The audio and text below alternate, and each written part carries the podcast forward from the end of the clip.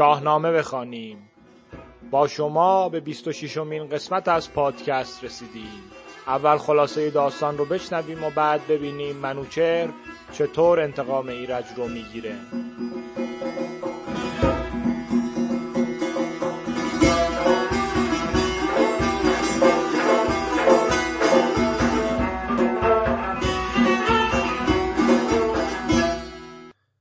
شنیدیم که سلم و تور با شنیدن جواب فریدون آماده جنگ شدند. دو برادر کینجو از چین و خاور سپاه خواستند و بعد از جمع شدن سپاهیان به سمت مرز ایران تاختند. وقتی که دو لشکر به مرز ایران رسیدن خبر به فریدون رسید و اون به منوچهر دستور داد که آماده رزم بشه. منوچهر هم به کینخواهی ایرج سوگند یاد کرد و راهی میدان نبرد شد. وقتی منوچهر به هامون رسید شروع به آرایش سپاه کرد و سرداران و پیشقراولان سپاه رو مشخص کرد. چپ لشکر رو به گرشاسب داد سمت راست رو به سام و قباد سپرد و خودش و سر در قلب سپاه ایستادند. خبر به سلم تور رسید که لشکری بزرگ به جنگ اومده. در این میون تور خودش رو به قباد که طلایه‌دار سپاه ایران بود رسوند که پیغامی رو به منوچهر بده. گفت اگر فرزند ایرج دختر بوده چطور شاه بی پدر به تخت و تاج رسیده؟ قباد به تور گفت من این پیغام رو می‌برم ولی بدون که این پیغام ابلهانه دودمان تو رو برباد خواهد داد. منوچر پیام تور رو که میشنوه به ابلهی تور میخنده و بعد از ستایش پروردگار از او کمک می‌خواد که پیروز میدان باشه. شب هنگام دستور منوچر بزمی برپا میشه و منوچر با وعده بهشت و مال و ثروت سپاهیان رو به جنگ با اهریمن فرا می‌خونه و سپاه یک بارچه و یک صدا خودش رو به فرمان منوچهر میسپره. بالاخره صبح شد و جنگ آغاز شد. به شب نرسیده سپاه سلموتور تارومار شده بودن و دو برادر که از خشم به خودشون میپیچیدن به فکر شبیخون شبانه افتادن. خبر شبیخون به منوچهر رسید. منوچهر به چارجویی سپاه رو به قارن سپرد و خودش با سی هزار سوار جنگی به کمینگاه رفت. سلم و تور به خیال شبیخون اومدن و سپاه رو آماده جنگ دیدن. دو سپاه وارد جنگ شدند که منوچهر از کمین وارد میدان شد و به خونخواهی پدر سر از تن تور جدا کرد. بشنویم ادامه داستان رو. گفتار اندر نام فرستادن منوچهر به نزدیک شاه آفریدون. به شاه آفریدون یکی نامه کرد. زنیک و بد روزگار نبرد. نخست از جهان آفرین کرد یاد. خداوند خوبی و پاکی و داد. سپاس از جهاندار فریاد رس ز سختی نگیرد جزو دست کس. دگر آفرین بر فریدون برز. خداوند تاج و خداوند گرز. همش داد و هم دین و هم فرهی. همش تاج و هم تخت شاهنشهی. همه راستی راست از بخت اوست. همه فر و زیبایی از تخت اوست. رسیدم به خوبی به توران زمین. سپه برکشیدیم و جستیم کین. سه جنگ گران کرده شد در دو روز. چه در شب چه با هور گیتی فروز. از ایشان شبیخون و از ما کمین کشیدیم و جستیم هر گونه کین. شنیدم که ساز شبیخون گرفت ز بیچارگی کار افسون گرفت. کمین ساختم در پس پشت اوی نماندم جز از باد در مشت اوی. یکایک چون از جنگ برگاشت روی پیندر گرفتم رسیدم بدوی. به خفتانش بر نیزه بگذاشتم به بادندر از زینش برداشتم. بینداختم چون یکی اژدها بریدم سرش زان تن بیبها. چنان چون سر ایرج شهریار به تابوت زر اندر افکنده خار فرستادم اینک به نزد نیا بسازم کنون سلم را کیمیا. به نامندرون این سخن کرد یاد. حیونی برافکند چون تند باد. فرستاده آمد رخی پر ز شرم. دو چشم از فریدون پر از آب گرم. که چون برد خواهد سر شاه چین بریده بر شاه ایران زمین. که فرزند اگر سر بپیچد ز دین بشوید همان خون دل آب کین. بس گران بود پوزش نبرد و دیگر که کین خواه نبود و گرد. بیامد فرستاده شوخ روی سر تور بنهاد در پیش اوی. فریدون کی بر منوچهر بر همی آفرین خواست از دادگر. به سلم آگهی رفت از این رزمگاه. وزان تیرگی کاندر آمد به ماه. پس پشتش اندر یکی حصن بود. برآورده سر تا به چرخ کبود. چنان ساخت کاید بدان حصن باز که دارد زمانه نشیب و فراز. همی این سخن قارن اندیشه کرد که برگاشت مر سلم روی از نبرد. الانی دزش باشد آرامگاه. سزد گر بر او بر بگیریم راه. که گر حصن و دریا بود جای او کسی نگسلاند ز بن پای اوی. یکی جای دارد سر اندر سحاب به خارا برآورده از قعر آب. نهاده ز هر چیز گنجی به جای بر او نفگند سایه پر همای. مرا رفت باید بدین کار زود. رکیب و عنان را بباید بسود. دمان شد به نزد منوچهر شاه بدو گفت کای نامور پیشگاه؟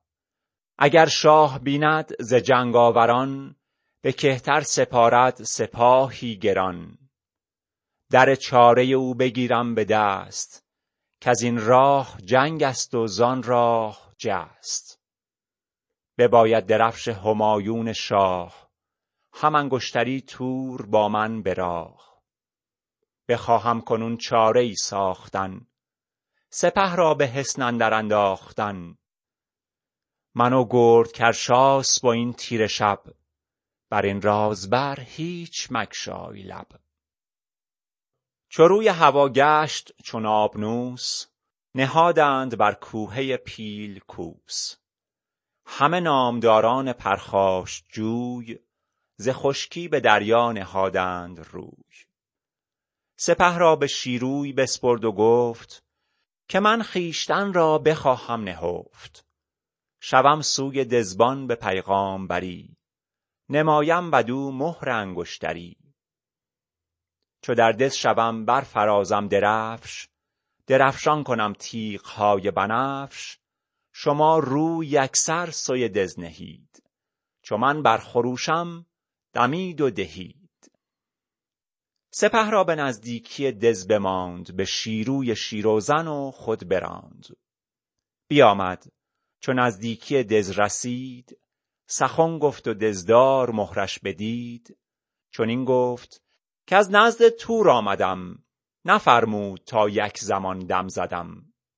مرا گفت رو پیش دزبان بگوی که روز و شب آرام و خشی مجوی. تو با او به نیک و به بد یار باش. نگهبان دز باش و هوشیار باش. گر آید درفش منوچهر شاه سوی دز فرستد همی با سپاه. شما باز دارید و نیرو کنید مگر کان سپاه او را بشکنید. چو دزبان چنین گفتها را شنید همان مهر و انگشتری را بدید. همانگه در دز گشادند باز. بدید آشکارا ندانست راز. نگر تا سخن گوی دهقان چه گفت؟ که راز دل از دیدگان در نهفت. مرا و تو را بندگی پیشه باد. ابا پیشه مان نیز اندیشه باد. به نیک و به بد هر چه شاید بدن بباید همه داستان ها زدن. چو دزدار با قارن رزمجوی یکایک به راز اندر آورد روی به بیگانه بر مهر خویشی نهاد بداد از گزافه سر و دز به باد چو شب روز شد قارن رزمخواه درفشی برافراخت چون گرد ماه خروشید و بنمود یک یک نشان به شیروی و گردان گردنکشان. چو شیروی دید آن درفش کیی به دز روی بنهاد مرد پیی. در حصن بگرفت و اندر نهاد سران را ز خون بر سر افسر نهاد. به یک دست قارن به یک دست شیر به سر ز تیغ آتش و آب زیر. چو خورشید بر تیغ گنبد کشید نه آیین دز بد نه دزبان پدید. نه دز بود گفتی نه کشتی بر یکی دود دیدی سر اندر سحاب. درخشیدن آتش و باد خاست خروش اسیران و فریاد خاست چو خورشید تابان ز گنبد بگشت همان دز نمود و همان پهن دشت. بکشتند از ایشان ده و دو هزار. همی دود آتش برآمد چو قار همه روی دریا شده قیرگون. همه روی صحرا شده رود خون.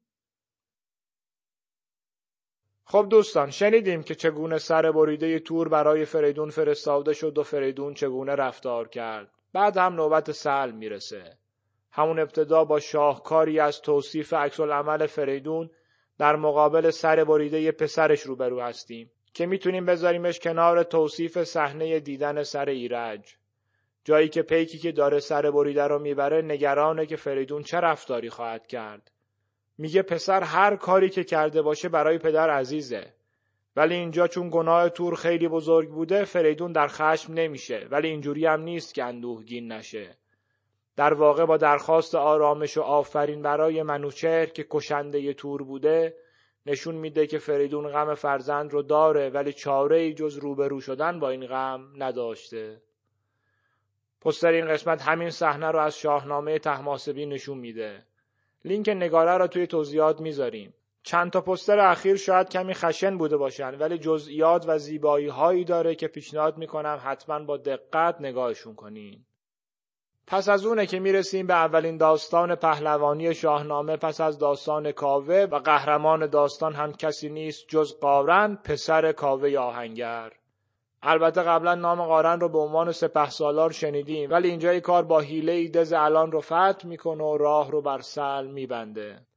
قارن از معروف ترین پهلوانان ایران زمینه که اسمش از همین دوران فریدون و یا حتی قبل از اون برده میشه و تا جنگ کیخسرو و افراسیاب هم یکی از سرداران سپاه بوده. اصلا شکل پهلوی قارن کارن بوده که از واژه کاره به معنی سپاه و لشکر ساخته شده. این که گفتیم قبل از فریدون برای اینه که در قرر و سیر اومده که آن پسری که کاوه برای نجاتش به زحاک شکایت می‌کنه قارن بوده که بعد از آزادی برای مقابله با زحاک به سپاه کاوه میپیونده. داستان قارن با کوش رو هم از کوشنامه تعریف کردیم که اونجا هم فرمانده سپاه فریدون بوده. خلاصه از قارن مخصوصا در دوران منوچهر و نوزر در ادامه بسیار خواهیم شنید. روایت های مربوط به قارن مانند داستان پدرش کاوه در اوستا نیومده اما ظاهرا در میان ایرانیان پیشینه قابل ملاحظه ای داشته. اینجور که در روزگار اشکانیان و ساسانیان خاندان کارن یا همون قارن نام یکی از هفت خاندان بزرگ اشکانی بودند که در سراسر ایران آن زمان به مرکزیت نهاوند زمین و تویول داشتند و تا قرن سوم هجری هم قدرت و شوکت داشتند. یه احتمالی هم هست که نام قارن از عصر اشکانی ساسانی به زمان کهنتری منتقل شده و با کاوه آهنگر نسبت پیدا کرده. یا اینکه اصلا قارنی وجود نداشته. و بر این اساس این خاندان با جعل نسب نامه و با ساختن نام و داستان قارن به اهمیت خود افسودند. در این قسمت از الانیدس شنیدیم. الان یا اران سرزمینی بوده در محدوده بین درود عرس و کر در قفقاز جنوبی و یه جورایی محدوده کنونی جمهوری آذربایجان که به اون آلبانیای قفقاز هم می‌گفتند و شنیدیم چجور قارن با انگشتری تور دز رو فتح می‌کنه در شاهنامه بازم به شکوندن حصار دز برمیخوریم. چه با نیرنگ مثل رفتن اسفندیار در لباس بازارگانان به رویندز و چه با زور و تاکتیک نظامی مثل گشودن کنگدز به دست کیخسرو. بعدتر به اینها خواهیم پرداخت. تصویر زیبایی از الاندز و گشوده شدنش توسط قارن در شاهنامه تحماسبی هست که لینک اون رو هم در توییتر و توضیحات پادکست گذاشتیم. خیلی ممنونیم از اینکه این قسمت رو هم با ما گوش کردین. در این روزهای آلودگی و کرونا از خودتون و اگه می‌تونید از کسان دیگه حسابی مراقبت کنین. همچنین شما بهتر می‌دونین که تبلیغ دهان به دهان در خصوص پادکست چقدر مهمه.